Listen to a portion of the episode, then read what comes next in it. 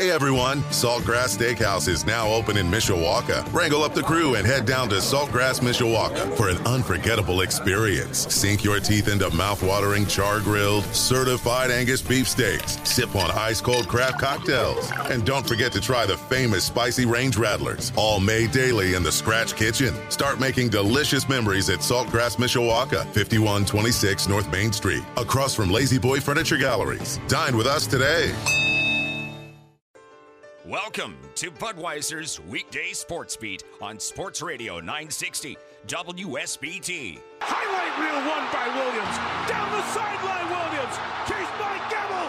20, 10, what a run! Touchdown! Spectacular run! Here's the fake. Meyer looking. Meyer finding the other tight end. Irv Smith, touchdown. Fly, rocket, touchdown, Irish.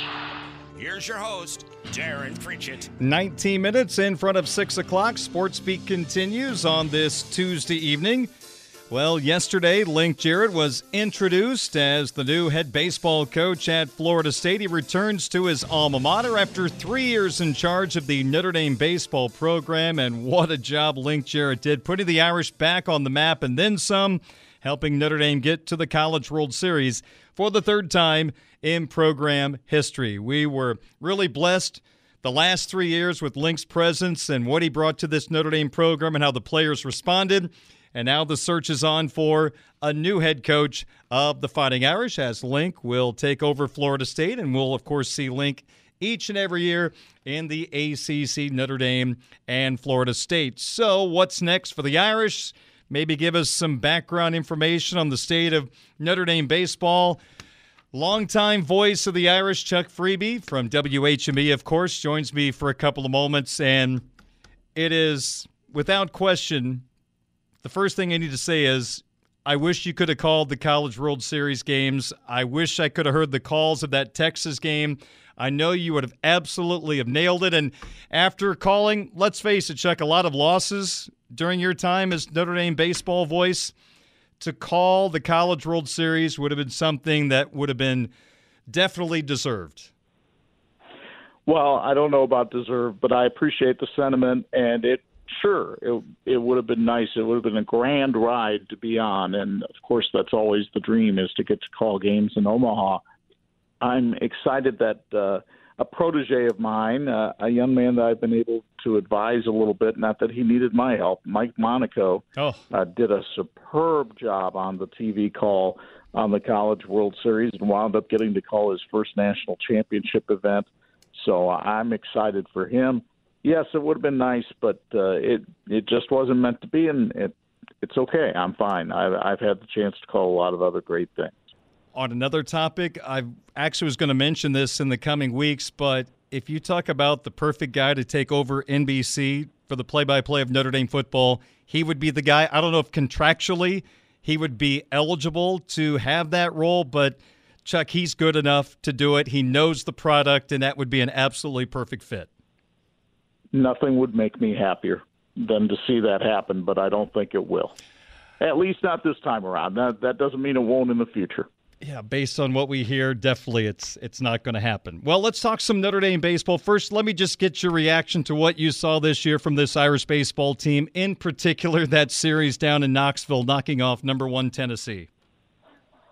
Well, again, Link Jarrett, just a dugout wizard, and I think once again the Irish show his attention to detail, the grit that he demands from teams, the fact that he had a veteran team, a lot of fifth-year seniors, a lot of fourth-year seniors on the squad.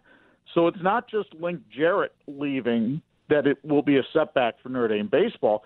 It's the fact that a lot of talented players have now used up their eligibility, and you've got to find ways to replace all those people. And a freshman, even in college baseball, there are some exceptions. The kid from North Carolina State this year, Tommy Tanks, and, of course, the kid we saw from Oklahoma, the young man that was a pitcher this year. There are some exceptions, but most of the time, much like other sports, experience pays dividends, and it certainly did for the Irish in the last couple of years. Chuck, during Link's press conference yesterday down in Tallahassee, he referenced that he actually became a more creative coach because of his 3 years in South Bend, and he offered the example during the offseason. He would be practicing on a football field indoors where softball and lacrosse were also doing things, and the track team is running up above while you're having baseball practice. And he said when your 2 hours were up, if you weren't done, you had to finish your scrimmage in the hitting cages. How much of a challenge is it to be a Notre Dame baseball player during the offseason? It is a tremendous challenge, not just during the offseason. I think it's a tremendous challenge during the season as well. So your practices start in January. Well, obviously, you're not going outdoors very often in January.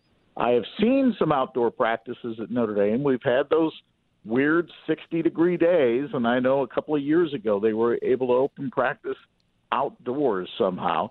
But most of the time, you're in the Loftus. You're in a backup football facility with a lot of nets down. You can't take fly balls.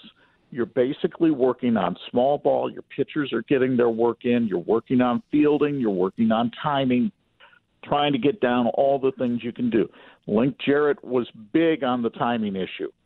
If you ask any Irish infielder, they'll tell you the play must be made in 4.2 seconds because a stopwatch was constantly used during practice to emphasize that point. Again, the attention to detail.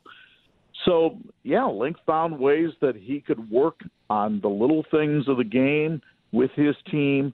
Of course, the opposite field hitting approach was emphasized in the hitting cages, which they have some decent hitting cages just outside the clubhouse, but they're not attached to the clubhouse. Again, you're coming from the clubhouse. You have to walk outdoors in whatever weather there is, go over, and then get in the hitting cages. So it is an extreme disadvantage when you look at most of the Atlantic Coast Conference and you see schools like Miami, Florida State, Clemson. And yes, I know it gets cold in North Carolina, North Carolina State, and Duke, but not to the extent that it does in South Bend. The teams that I do admire, Louisville, what Dan McDonnell has done down there, because that's, while it's not as cold as South Bend, it's not exactly warm weather for most of the year. But then schools like Pitt, Boston College, and Notre Dame really scuffle. Now you get into the season. Starts in mid-February. You're not playing a home game in South Bend in mid-February. You're not playing a home game until the end of March. So for the first 5 weeks, you're on the road. Do you have a charter flight? No. You're driving 90 minutes. If you're lucky, you get to fly out of Midway, or 2 hours to O'Hare. You have to get there 2 hours before your flight because you have so many bags. Hopefully you're flying Southwest because bags fly free. Otherwise, that's an added cost. Yeah. You probably got a box lunch from Jimmy John's to eat on the bus trip down. You might grab something in the airport. You fly to your destination. There's another bus ride after everybody gets their bags, gets on the bus, goes to the hotel. So you don't get anywhere before midnight. And frequently in these early season games, you're not playing at night. You're playing in the afternoon. And you turn around, you have to play at 1 or 2 o'clock in the afternoon. That's just the nature of the beast. But after a while, when 9 out of your 10 trips during the regular season involve no charter flights, the only charter is to Tallahassee because you cannot get out of there and get home in time to get to class. It does wear on a team, and that's where I appreciate what this Irish team did because their road winning percentage under Link Jarrett was phenomenal. Chuck Freeby, former voice of Irish baseball, of course, broadcaster, WHME, joining me here on WSBT Radio. So let me throw this at you, Chuck. Now, obviously, X Stadium, and you you painted a really good picture of what the facilities are like, and it is well behind the arms race across college baseball. I believe Arkansas just opened up a $37 million baseball facility like Notre Dame football just opened within the last couple of years. They have committed to baseball. That's probably going above and beyond, but, hey, those players are set up for success during the offseason. Let's put all that aside for a second. You think back to 2 years ago, Notre Dame felt like they should have hosted a super regional. It didn't happen, and I'm sure attendance was a big reason why Notre Dame did not host that particular regional, and facilities. Mississippi State had all the advantages. You know, if it came down to Notre Dame, Mississippi State, which it didn't, I understand that. But, hey, you look at the difference. It's night and day. even, Chuck, if Notre Dame improved facilities, and however that would be, doesn't it come down to our community supporting the product more? Because there were free tickets this year to every game, and they averaged around 500 fans. Paul Maneri's last year, and I think Eric Hansen pointed this out to me in his article, that Paul Maneri's last year at Notre Dame, they sold out 2,500 seats, I think, or 2,500 season tickets that particular year. But if you look at it, the program was marketed, I think, differently back then. Remember the Jeff Samardzija poster, the Golden Tate pictures, Pat Connaughton. That was really promoted. You think about the last couple of years, there has not been a whole lot of promotion of Notre Dame baseball. There's no radio broadcasts, which I think hurts getting the word out about this particular program. But, Chuck, if they can spend all the money on improving the facilities, but if people don't show up at the ballpark, I just don't see how this regional, super-regional problem gets a whole lot better, right or wrong. Well, let's back up a little bit to those ticket figures because they're somewhat misleading. There used to be a preseason dinner where Paul Maneri would bring in a big name, Tommy Lasorda, Roger Clemens. There were some big baseball names that came to South Bend for that preseason dinner. Brad Lidge, Biggio, and anybody who came to that preseason dinner got a season ticket as part of their price for coming to the dinner. So, yes, you had 2,500 tickets sold for every game because 2,500 people came and ate a dinner in late January. But does the NCAA care about that? I don't know if they would know that. Well, they may not know it, but I'm just explaining. Sure. It's not that there are fewer people coming to the games. It's that it was handled differently back then than it is now. If you look at the home weather that Notre Dame had for most of its games this year, they were playing in 45 and 50-degree temperatures. You're not going to get fans to come out and sit through a 3-hour ball game. Oh, I agree. Even if you're giving tickets away. Now, I go back, though, to last year at the regional. And when Notre Dame played in the regional last year at X Stadium with great weather conditions, even though people had to pay for tickets, that place was full. Mm-hmm. I think under the right conditions, people will come out. And certainly during regional and super-regional weekend, it's much warmer here in the north, and the lure of coming to an NCAA tournament is going to bring a lot of fans out. Now, that said, Notre Dame is still going to have to compete in the baseball arms race, if not for things like regionals and super-regionals, just to remain competitive in the Atlantic Coast Conference. Mm-hmm. Right now, there are 15 teams, I believe, that play baseball in the ACC. And Notre Dame's facility would rank 14th.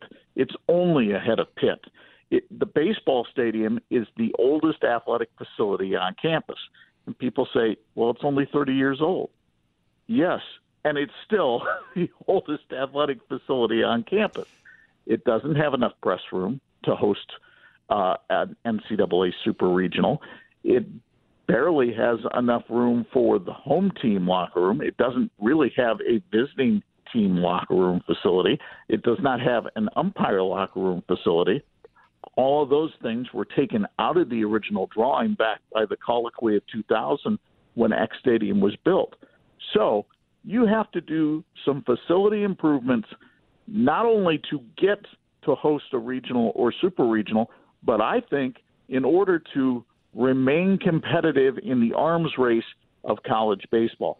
When Frank Eck Stadium was built, it was the college baseball jewel of Indiana.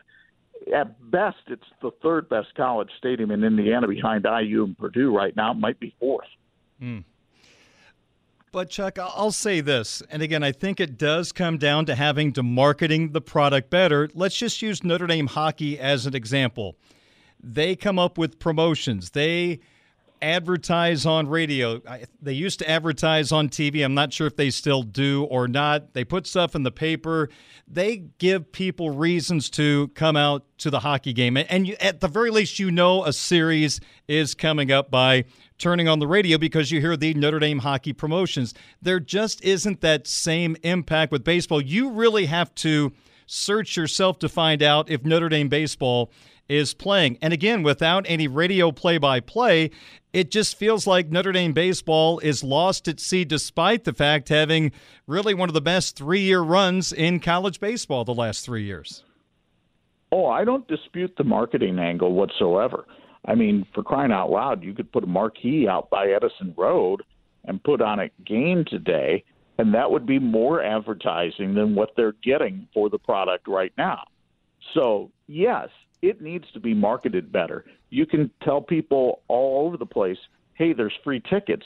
But if there's not a schedule card out there, if there's not some of the things that you've just brought up, of course people aren't going to know that there's a game.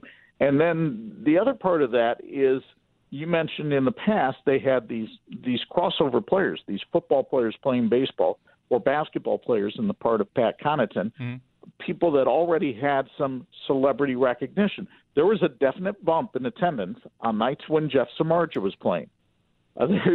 When Golden Tate was having a good season back in 2009, there was a definite bump in attendance for that. Connaughton would bring more people to the ballpark. Now, the good news is they got a kid coming over from Andrean named Drake Bowen, who is a really good linebacker and a really good baseball player. And if you can get a couple of those two-way players, that will help. But again, people, as you're mentioning, have to know when the games are. Would I love to be back on the air doing radio? Sure. That's not my call. I mean, that's their call, and they have reasons for doing that. But I think there are a lot of factors that come into play here for the reason that Frank Eck Stadium, despite a coach that went 86-32 in 3 years and took his team to 2 Super Regionals and the College World Series, most of the time is quieter than the library. So finally, this is just kind of throwing out the question. I know we don't have a whole lot of insight right now. Are you excited about the coaching search? Do you feel like there's a leading candidate, or is there a name out there that maybe you've read that's caught your attention? I just haven't heard a whole lot so far. I know Blue and Gold had a story about a former player that was interested, but I feel like you almost need someone that is established to take over the program, at least with some coaching experience. It'll be interesting to see which way Jack Swarbrick takes this, because he has promoted from within – without head coaching experience, on some big hires lately. Marcus Freeman, Neil Ivey, just to name a couple. Chuck Ristano has been the pitching coach at Notre Dame and done a stellar job over the last decade. I don't know if Chuck wants the head coaching job or not, but I think if he does, that's someone that could be considered. Another guy from the outside that could be considered, actually there's two that kind of catch my eye. One is Justin Hare. He's the head coach at Campbell, 4-time Big South champion, much like Link Jarrett was at UNC Greensboro, 78-37 the last 2 years. But even for a former pitching coach, very offensive-minded. Campbell last year was the only team in the nation with over 100 hit-by-pitch, stolen bases, doubles, and homers. So very offensive-minded coach. Jordan Bischel at Central Michigan, 85-37 the last 2 years. Brought his team down here for the NCAA tournament 2 years ago. I kind of think that he might wind up getting the Michigan job. He's been a Michigan man. He's been in Michigan. I don't want to say Michigan man, sound like Bo. But he's been in Michigan his entire life. And then you got Jeff Duncan, who played for Pat Murphy at Arizona State, has had some really good years at Kent State, although the last two have not been so good. So the luminescence may have fallen off that star a little bit. Well, Chuck Ristano, for me, he crosses, I think, off a couple of very important things. Number one, he understands Notre Dame. Number two, he's a really good baseball guy. And number three, he is a huge hockey fan. So that makes him a leading candidate for the baseball job just based on those three things. Big New York Islander fan. Did you know that? Oh, well, yeah, he's a huge Islander fan. And that was even before your boy Anders Lee wound up there. He was a huge Islanders fan. But I'll say this. If it's not Chuck Ristano, if the new head coach doesn't retain Chuck Ristano, then they're an idiot. Oh, no question. I just wondered if Link would try to bring him to Florida State. Well, as you probably know, Chuck's wife is an assistant coach with the softball program. Yeah. So that would have to be a twofer deal that Florida State would do there. I don't know. I'm sure they still have some money left in the coffers down there. Yeah. They haven't had to pay for a new football coach in a couple of years, so maybe they've saved a few bucks. That's for sure. They just sent Jack Swarbrick a check for over $100,000 for Link's buyout, but it didn't seem to phase them. No, is that all? $100,000? That just seems like pocket change anymore in college sports. Exactly. I could not believe when I heard during one of the NCAA broadcasts that there are 33 or 34 college baseball coaches making $1 million per year. And according to what I saw from media reports in Tallahassee, one of them still won't be Link Jarrett until 7 years into his contract. Yeah, making just a little over $800,000 next year, which is still going to put him in a better tax bracket than he was here. Yes. Yes, it will. He's doing okay. He got a healthy raise. Yeah, yes, he did. Before we go, I just want to say congratulations to you. You're in another Hall of Fame. I don't know how many that is now, but the local chapter, Indiana Football Hall of Fame, inducted you, about a week ago? So congratulations on that honor. There is no doubt you are a voice of high school and college sports in our area, so that is a very well-deserved honor. So congratulations. Very kind of you to bring up, very kind of them to admit me. Obviously, the standards have been lowered incredibly, but I'm deeply humbled by being brought in a class that included Johnny Lujack, and I'm just glad that the last 70 years of Johnny's life has somehow swayed the chapter to bring him into the Hall of Fame. Absolutely. Very well said. and by the way, the Bertrand kid pitching, if you would have been the voice of the Irish, I think you could have used that Harwell saying a few times. He did freeze a lot of people and have them standing there like the house by the side of the road, no doubt. I love it. Chuck, good to catch up with you. How many days till football starts, high school football? High school football begins in 52 days. Wow. And we'll release our schedule sometime after the 4th of July. Oh, so we have to wait a few more days. I was going to ask you what the opener is. No hints even? Oh, I can't give away hints like that. I mean, we're trying to get confetti cannons and marching bands for this announcement. Are you kidding me?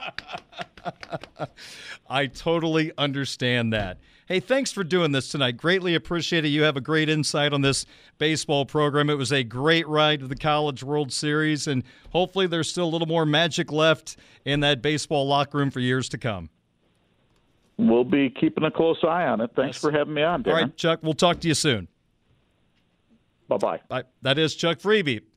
Hey everyone, Saltgrass Steakhouse is now open in Mishawaka. Wrangle up the crew and head down to Saltgrass Mishawaka for an unforgettable experience. Sink your teeth into mouth-watering, char-grilled, certified Angus beef steaks. Sip on ice-cold craft cocktails. And don't forget to try the famous Spicy Range Rattlers, all made daily in the Scratch Kitchen. Start making delicious memories at Saltgrass Mishawaka, 5126 North Main Street, across from Lazy Boy Furniture Galleries. Dine with us today.